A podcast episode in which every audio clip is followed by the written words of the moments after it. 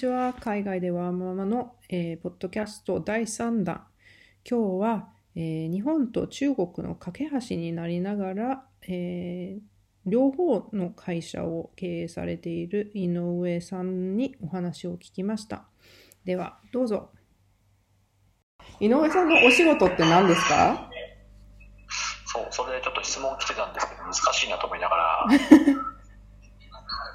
とですね、ですねメインというか、売上ベースでのメインでいうと、まあ、食品、食料が重きを置いてやってますね。はもともとがその、まあ、商社だったりとか、カーギルっていう穀物メジャー屋さんにいたので、い。はい。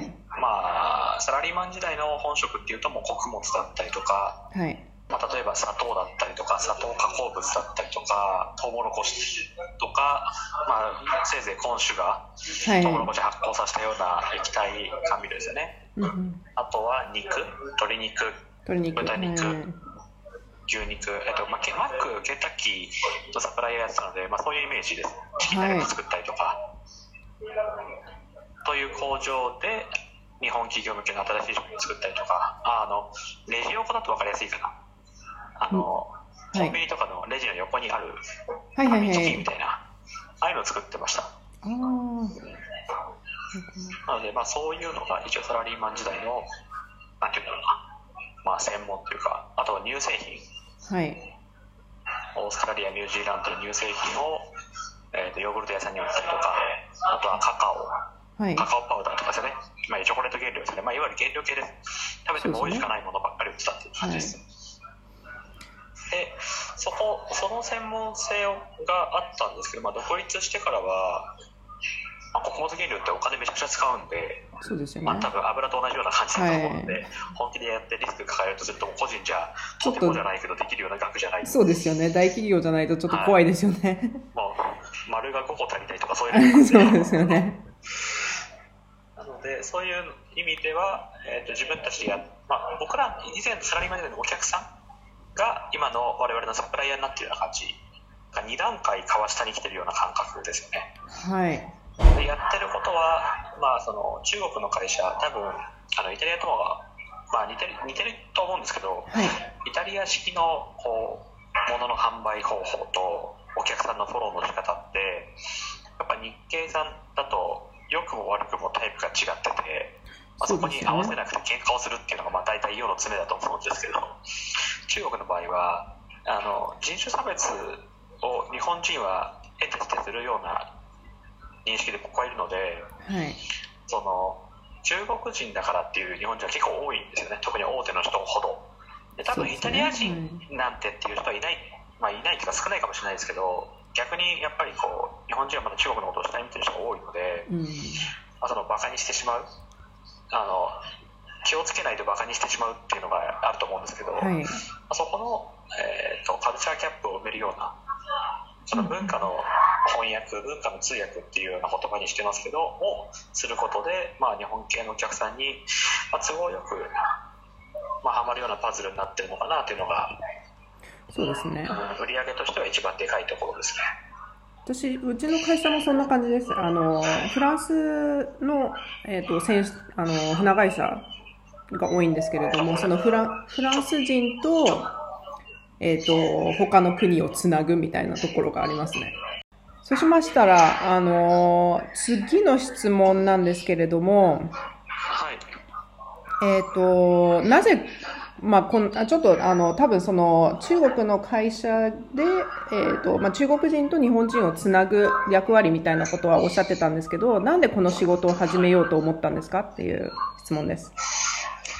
おー。えっとですね、まあ、なんでっていうよりはその僕学生起業してましてはい。で学生起業を何年間か2004年5年ぐらいからかな、はい。2005年から9年まで5年間ぐらいやっててでまあ最後はちょっと,、えー、と手を広げすぎて失敗して会社売却して、はい。えーとサラリーマンしてるんですね、まあ、という意味ではサラリーマンをする前提でもうあの独立するというのは決めてました独立というか自分でやるというのは決めてたのでうーんそのなぜ会社を立ち上げたかという角度からの質問であれば、はいもうそれは決めてたことでしたね学生の時もすぐに決めてたことなので、という形ですね。で、まあ、どうして、えーとまあ、当日辞めた、まあ、そうです日本の会社辞めた段階で、はい。えー、とは独立しようと思ってたんですけど、まあ、転職した理由はあのアメリカの穀物メジャーめちゃくちゃ給料良かったんで給料についつい乗っかっちゃったっていうのが どうしてもあります具体的に言うと1100200万ぐらいから1500600万ぐらいまで手取りが増えたのではい。ちょっとこれは増えすぎだなと思ってついついサインしちゃったっていうのがどうしても ちょっと給料に負けたところありますそうですアメリカの企業にすごいこう興味があったっていうのが本音ですけど、本音そっちも本音ですけど、まあ、給料だろうな、給料が輝きすぎて、ついつい転職しちゃったっていうのがありますね。えっ、と、働いてたのは日本で働いてたんですか？カーギルでは。あずっと上海、ずっと上海です。あ、ずっとずっと上海。はいはい。はい、あ簡単にあれですけど、2002年に高校卒業して中国に行って、はい。で2002年から1年半、えー、と言語学習をして、2003年から、えー、と本科生って言って、まあえー、といわゆるいわゆる普通の大学生ですよね。はい。に入って、えー、と僕理学部だったんでは、えー、と2009年までかかって卒業してますはい。でそれで、えー、と大学2年生の時に会社立ち上げたんで2003年にいや違う違う違う2003 2年生だから2005年に、えー、と法人を作ってるはずですはい。はいなのでまあそうですねずっと中国ですそれずっと中国。はいっていう。か コロナ前までずっと中国です 今もですけど、はい、ずっと中国ですそうですか。はい桐蔭学園だったんですね。あそうですそうですそうですあの、ちょうど野球も野球ですよね。うち、うちの兄が東光学園だったんですよ。お二区投稿肉木東光ですよね。先生せ先生も持ってったし野球も強くなりやがったしって言っといてください私何年に卒業したんだっけな？私もこう、多分同い年なんじゃないかなと思ってるんですけど、僕僕が2002年卒業ですね私多分2003年に高校卒業してるのかな？ああじゃあ ?1 個下かな。うん。多分そしたら投稿がまだできてそんなに時間経ってなくて党員からいっぱい先生が行ってる時期だと思いますよいすいません、ちょっと話それちゃったんですけど、はい。はいはい。で、あと、その、なんで会社を辞めたかっていうのを、うんなんで自分で会社やろうかっていう風な角度の質問だと捉えると、はい。あの、給料は絶対に上がらないと思ったんですよね。うん。あの、まあ、1億、2億稼ぐんだったら絶対、絶対自分でやった方が楽だなと思ったんですよね。はい。その超大手で社長までなって3億とかじゃないですか、日本って。3億もらえないじゃないですか。うん1億、2億。多分その人たちってもうアホみたいに天才なはずなんで、ああ。で、双日で、双日の役員が3000万とか5000万だったんですよね。給料、はい役員に合わせて。で、むちゃくちゃ賢かったんですよね。うん。で、この人たちに勝つまでに20年かかって、で、5000万かと思ったら、その人たちに勝とうとする努力したら多分もっともらえるだろうなと思ったんですよね。もっと稼げると思ったっていうのが一番でかいかな。はい。普通に思いました。この人たちに勝とうなんて思えないなと思いましたね。あでもちろんアメリカのカーギル行ったら、ね、それこそハーバードとかあそこら辺の MBA が山ほどいて、あ。そねで。その人たちも3億、5億もらってて、まあ、この人たちも天才が多すぎるな、この会社と思ったのは、ちょっとうんカルチャーギャップというか、あんまり賢い人が多い会社良くないなと思ったんですよね。まず身内に勝てないというか、そう 競争が。賢くないというか、まあ、そういうので、まあ、どうせ、この中で戦っていくんだったら自分でやった方がいいなっていうのはどうしてもつ常にあって、うんあ、やっぱ正しかったなと思ってます。未だに思ってます。では次の質問です。えーこの仕事をしていて大変だと思うことは何ですかもちろんその、うーん、大変なこと、まあこれこれは仕事というよりは多分その自分のポジショニングだと思うんですけど、はい。まあ自自営業だから寂しいよねとか、なんていうんですか、給料が振り込まれないの怖いよねとか、まあ、そういったことくらいかな。うん。失敗も慣れたし、暇な時間も慣れたし、なんか最近そういう意味では、ストレス感じることってあんまないかな。なんか、悟、悟りの域に、いや、だとは思いますよ。なんか、授業の初めは一番こうね、なんかこう、暇な時間が怖いとか、あるじゃないですか、なんかそういうのって。暇でいいのかなとか。アパートさんだってね、ご自分でやられてるから多分そういうのが若干なり共感してもらえると思うんですけど。なんか暇な時不安になりますね、確かに。あの、今日メール、よねメール一件も来てないな、みたいな。そうそうそうそう。案件一個も来てないなっていう時やはみたいな時ある。でも大体、その、聞くと、周りの人も暇だったりしません？同じ業界の、その、その時期ってそうですよ。。同じ業界は、もう、もうなんかもうそういう、運というか、たまたまそうなってんだなっていう。なんか特にそのコモディティの時とかって、やっぱり、あの、高い時って誰も買ってないじゃないですか。その高いって思っている時は。だから、暇な時って結局、あの、お客さん追っかけても、いや、今は買いたくないみたいなことを言われちゃうから、うん。だから、あの、座って待つが一番ですよね。そうですよね。買いたい時にみんな来るんだろうなっていう。でもそういう時も怖い時期があったんですよね、僕も。ああ。や、やだなとか、すごいこう、落ち着かないとか。あでも今だと別にね、なんかこれ売れないから他のことやろうとか、思えるようになったし、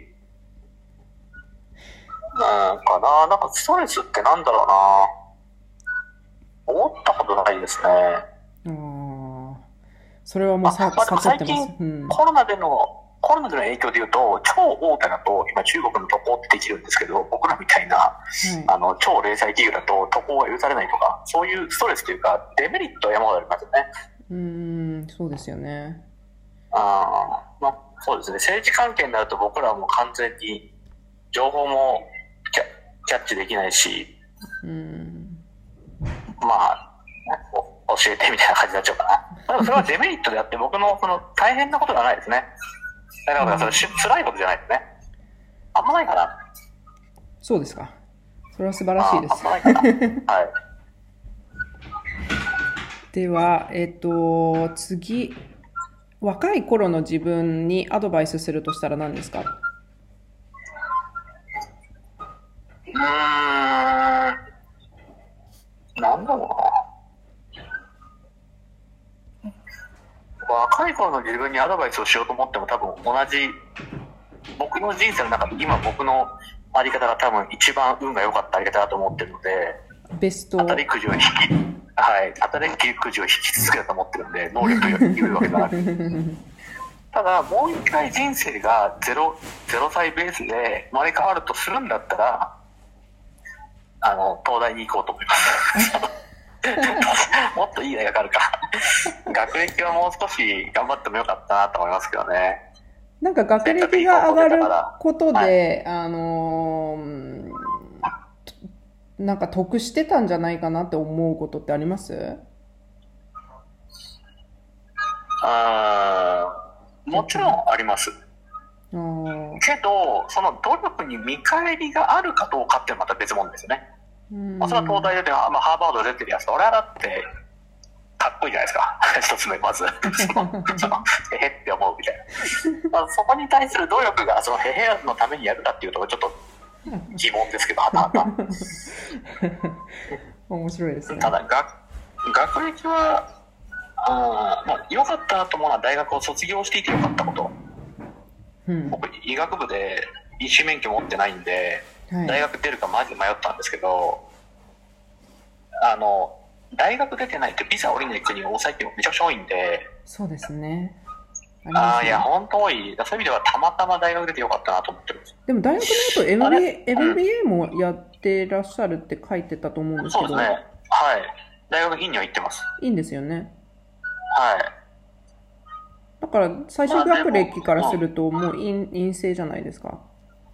そうですね、そうですね。うん今だと陰性ですけど、まあ、だそうだな、まあ、大学出なくてよかったなってことは。まあ、大学出たっていうことは良かったのかな。なんだろうな。うんまあ、でも、その、まあ、ちょっと質問に戻しちゃうと、はい。ああアドバイス、もうテニスもう少ししっかりややればよかったかなと思ってますけどね。部活を。部活を、なんでですか？うん。いや、部活当時限界まで頑張ったつもりでしたけど、うーん、まあ今思うと限界じゃなかったかなって多分みんなが思ってることなんでしょうけど、私もテニス部でした。実は。おいいじゃないですか。テニス部ちょっと、しかも多分テニ、ス部、あの、あれ？学区は一緒じゃない、あ私、八重、八重高校だったんですけど、はい。知ってます？相模原の子、相模原も神奈川県ですよね。神奈川県で、多分が、その、学区ではち違ったんですけど、でも、あの、県大会とか行くと当たってましたね。あら。東海大相模がすごい強かったですよね。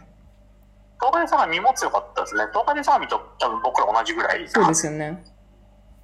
もう、東海大相模には勝ってましたけどね、僕はないわ。勝ったじゃないけど。てか、神奈川強すぎんですよ。神奈川強かったですテね。うん。湘南工科、藤沢商業がもうめちゃくちゃ強くて、アホみたいに。法政、慶応、湘南、慶応、普通。いっぱいありましたよね。250校ぐらいありましたよね。そうですよ。うんあれでも、個人戦1200ドローでした。何回勝てばいけるんだろう、もう全部。もって指折って分からなかったような。わかりますすごいわかります割りできないって感じだったあの、1日5試合とかやってましたよね。予選だけで。やってましたよね。なんか、あの、やってましたあれね。すごいですよね。私最後、一回、あの、両足、はい両方とも、あの、ピンってなって、痙攣し。つって5試合目で、決勝、決勝戦のなんか5セット目ぐらいで、うわーみたいな。今ですか？っていう時ありましたよ。いや、もうね、当時はすごかったですよ。なんかもう、神奈川県だともう、ね、いくら試合しても、そうですよね。まあ、でも、多分、僕がもっと頑張ったところでは、結果はほぼ同じだったんでしょうけど、私もなんかか小さい、な小さい時からやってればよかったなっていうのはありましたね。テニスとまあ、かってそれ。はあるかすごい差がつきますよね、もう。うん。な。うん。まあ、球技は打ったボールの数ですよね。そうですね。うん。あとでもメンタル、メンタルもありましたよね。一回勝ち続けた人は大体結構その、勝てるじゃないですあか。ーそれぐらいのレベルだと。確かに。うん。まあ、高校生はやっぱりどう言ったって、どれだけうまかってもね、波ありましたよね。波今思えば。ありますね。あ まあやっぱプロの選手とか見るとすごいですよね。あ、なんか、すごいですよ。あんなに上手で、やっぱり、あの、プロ選手でやっていけるのって、やっぱトップ10とかじゃないですか。そうですね。まあ、ご飯食べるのはトップ10でしょうね。トップ20、30だともう、ちょっと辛いです20位ぐらいだよねったん。ですけど、うん。裕福という感じじゃなかったです。その人もともと家が裕福だったんで裕福でしたけど、そうですよね。もう全然、世界ランク、でツアー回っちゃうと全然ですよ。すごいですよね。添田剛って知ってます？す、杉田？あ、そう添田剛。名前は聞いたことあるような。もともと日本2位で、錦織君と一時期、はい一勝ったことがある選手で、僕1個下なんですけど、同い年の大会出てて、はい。いつもそこそこに負けてたんですよね。ことあるごとにそいつに与えるっていう。で、プロ行って負けててびっくりしましたね、やっぱり。この人が負けるんだと思いますよね。そう、こんな簡単に負けちゃうのっていうような。うーん。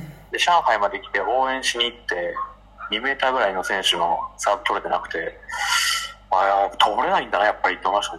すごいですよね。上には本、当良かったですよ。うんテニス目指さなくて。もう高校までなんで、テニス。はい。で、もう本当にテニスしかしてなかったから、法政から推薦もらって、でも、あれですよね、選手推薦じゃなくてキャプテン推薦だって言われて、あれ団体戦はずっと出れないのかな、大学中とかって思ってやめたんですよね。おー、そうなんですか。あ7番手で入学したら、あれ出れないよねと思って。多分。多分出れない。そうですね。そっあ。それで上海に行くことにしたんですかあまあ、もともと南京っていうちょっと、まあ、さらにニッチな街なんですけど、はい。中国では。あ、そうか、南京。はい。はい。なんかあれですよね、リセットしたかったっていうのは多分あると思います。うんこのままテニスで大学行ったらプロにはなれないのは知ってましたし、まあ、プロでしっかり成績が立たないことぐらい分かってたし、ななんか大学に行ってテニスで行ったらもう二流、二流ですよね。だから、ここでいいのかなって思った時に、今更勉強もできないし、どうしようってなりましたよね。私も似た似たような感じでしたね、はい大学入った時。あのーももともと英語喋れたんですけど英語の推薦で入ったんですよ、英文科に、はいはい。それであのもう半年してつまんなくなってあで、えっと、フランスに留学して、まあ、全く関係ない言語を学んだらそれはそれで楽しいなと思って最終的にまあ。でもあのーやっぱ6ヶ月してもうやめようかなって思いましたね大学あそしたらなんか親ーがあ。それはうんフランスに行ってからってことですか、いや行く前にもうやめちゃいたいなって思ってそしたら親があの、まあ、フランスとかなんかどっかどっか留学すればみたいなうん。そうするとそのなんだろうえっと主主学科メジャーとサブメジャーで取れるんじゃないかって言ってうん。それであじゃあいいねって言って結局だから1年半ぐらい留学してでも4年で卒業しました。はいはいはいはい、はい。うん、なんかそういうのとかをあのまた。ああ日本の大学に所所属してながら留学に行ったってことですか？そうですそうです。あそれいいですね。そうだからあの単位をもう3年で全部取っちゃって卒業に必要な単位を。をうんはいはいはいはい。それでそのはいもう一大体なんか日本人って留学すると1年留年しちゃうじゃないですか。そうですよね。でもうちの大学結構なんかその単位を切り替えてくれたんですよ。うん。だからそのフランスに行ってる分はフランス語の授業として単位を切り替えてくれてえっと TOEIC とかその自分でテストとかを受けるとその分英語の単位に変えてくれたりだから資格を取って単位にしてくれてたんですよだからそれで、うん。海外、生活自体も単位にしてくれてもいいと思うんですよね。そうだからそれで結構なんか調べてしかもあの教授となんかあのすっごい喧嘩して。うやめてやるみたいな感じで言ったらじゃあいいよ単位あげるよって言われたんですよ。確かに。まあその まあ最近僕ら僕らもその教育に教育のなんか団体に寄付とかしてるからあれですけどはい。やっぱ日本の教育大きいんですよね。だからまあそういう意味では身近な人だけでもそういうふうな考え方も持ってほしいっていうのはほどましいですけど、まあ、持ってくれるといいなと思ってる人が増えたらいいなっていう。そうですあれですよね。うん。海外出た方がいい今今まだだからあんま大きな声で海外行ってないけど 出る出るべきですよね最低1年は絶対出ないともう卒業させないぐらいのこと言わないとそうですよね。私もそれはいいと思います。なんかその、うん、うちの大学でも海外に出て1年行っても8単位ぐらいしかくれなかったんですよ。で、半年いると24単位取れるじゃないですか。その海外にいて1年もいるのに8単位しか上げないの？みたいな。あーいやそれこそね英語とか海外国語で何単位でやってんだって話ですよねそうなんですよねまあ、生活かかってんだからちゃんとね生活してるんだからそれだけでっていう話ですよねうん。そう、あります、ありました。ちょっとなんかその、うんイライラッとしした感じは。そう変えてほしいなと思います。うん。うんまあ、そういう意味では僕は本当ラッキーだったから何も知らずに南京に行ってゴロゴロ大学出たんで、まあ、ラッキーでしたよね。いやでもラッキーだけでは大学出れないですよねその海外の大学は。あいやいや出るのは超大変でしたよ。ですよね。超大変でしたけど、うん。いやけど例えば今年だったら僕卒業できてないと思うんですよね。当時ワイルを受け取ってくれたから先生が。山ほど。タバコだお酒とタバコでしたっけ？もうプレゼントしまくったから。今今受け取ってくんないんでね、うん。まあ、多分そういうのも全部含めてラッキーだと思いますで大学で何を学んだって言ったら中国の歩き方って答えてます僕は。中国の歩き方？地球の歩き方みたいな感じであー勉強はしてない。でも中国語はペラペラなんですよね。今更ですけど。ペラペラはい。ネイティブよりは、まあ、多分中学生ぐらいだと思います。うん。政治経済はちょっと難しいし、そうですよね。有事分はしんどいけどぐらいだと思います。さあじゃあちょっと、えっと、次の質問に行きます、はい、どうぞ。あなたの座右の銘は何ですか？あーまあ、座右の銘というよりは、あー気をつけてることは2つで、まあ、1つはちょっとホームページに載っけてる、やってみなわからん、やってみな残らんっていううん。のは、まあ、社訓というとあれですけど、一応僕らのパートナーには全部こういうことを目指してますっていう宣言をするときに使ってます。はい。で、もう一つは、学生時代の時に社会人の人から言われたので、でまあ、これもさっきちょっと言ったかもしれないですけど、え気をつけないとバカにしてるっていうのは、うん。人種差別の、あーなんて言うんだろう、本質というか、うんに、いや、これ、ちょっと、あまあ、ナターシャさんだとピンとくるけど、日本人の人に例を出すときは、アメリカ人の前で喋る英語とフィリピン人の前で喋る英語を同じ態度で喋ってるかっていうふうに聞くと、大体日本人だと、フィリピン人には英語喋りやすいけど、アメリカ人に喋りにくいって言うんですよね。うんこれが人種差別だと思うんですよ。その程度はありますけど、だからそういうところまでしっかり気をつけて、それはなんかアメリカ人には上手に喋りたいっていう願望とかなんですか？そういうわけじ多ゃなくて。分その、まあ、それもあるでしょうし、相手のことをアメリカという国の国民であるということをリスペクトしすぎてる、うんうん。まあ、発展主義者じゃないけど、で多分フィリピンの人だと、その英語力はその、ね、日本普通の日本人に比べれば、両方とももう把握できないぐらい、もちろんうまいんですけど、ネイティブだし。ね。ただはい。まあ、か体も小さいし経済的にも優位性があるということで話しやすいということを思っちゃってるとと思います。実際喋りやすいです。ただこれって喋りやすいのは悪いことじゃないんですけどただこれを気をつけないと人種差別だとかバカにしちゃうっていう混合しちゃってんじゃないかなっていうのはなるべく問いかけるようにえっ、と頑張ろうとしてます。まあ結局変わんないんですけど、まあ、一応気をつけるようにはしてます。という意味ではその2つはなるべく気をつけるようにしてますかね。うん最後の質問はちょっと補足も入れます。えっと、田村淳の小学校というあの場で井上さんと知り合ったんですけれども、えっと、この小学校で今後どういう活動をしていきたいですか？という質問です。難しい質問だなと思ったんですけどはい。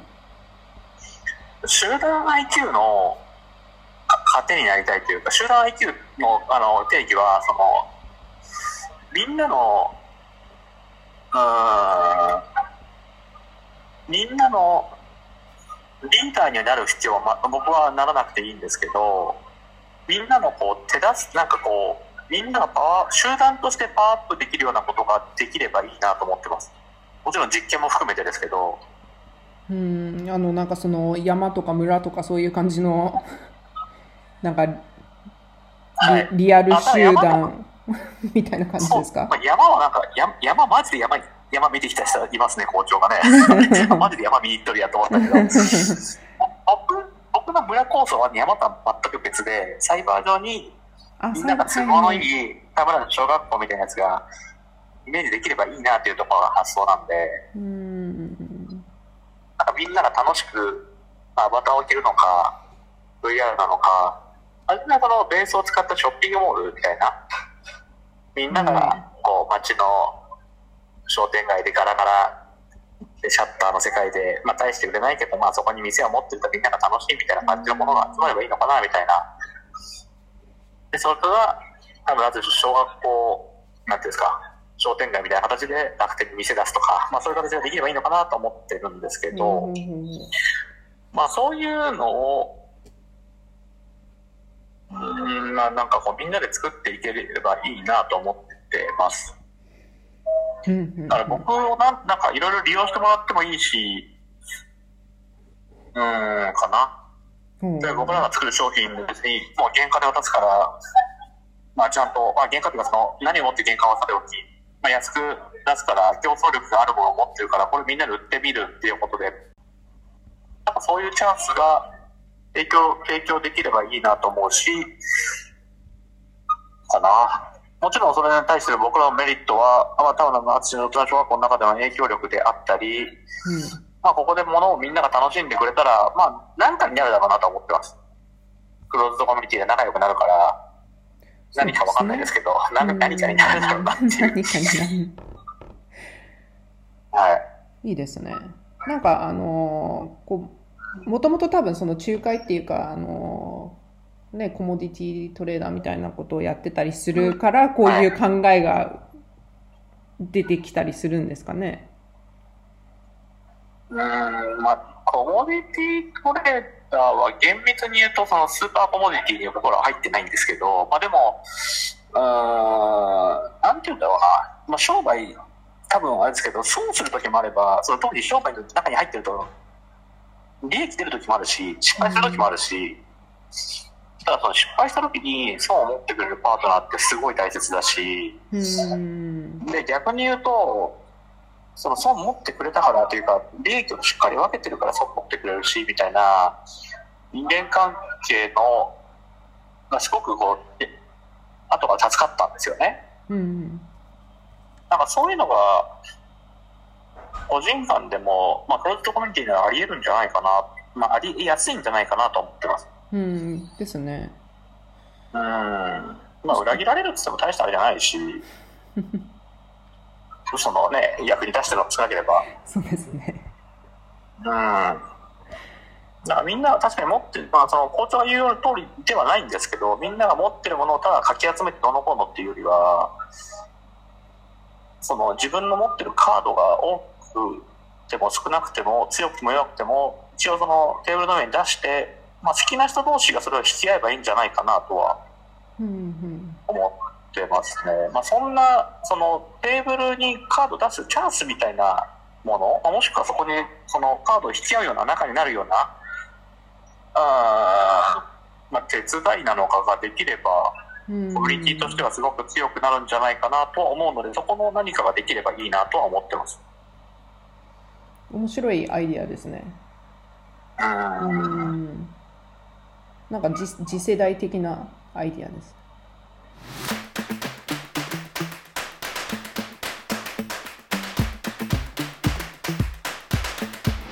はい、インタビューは以上になります。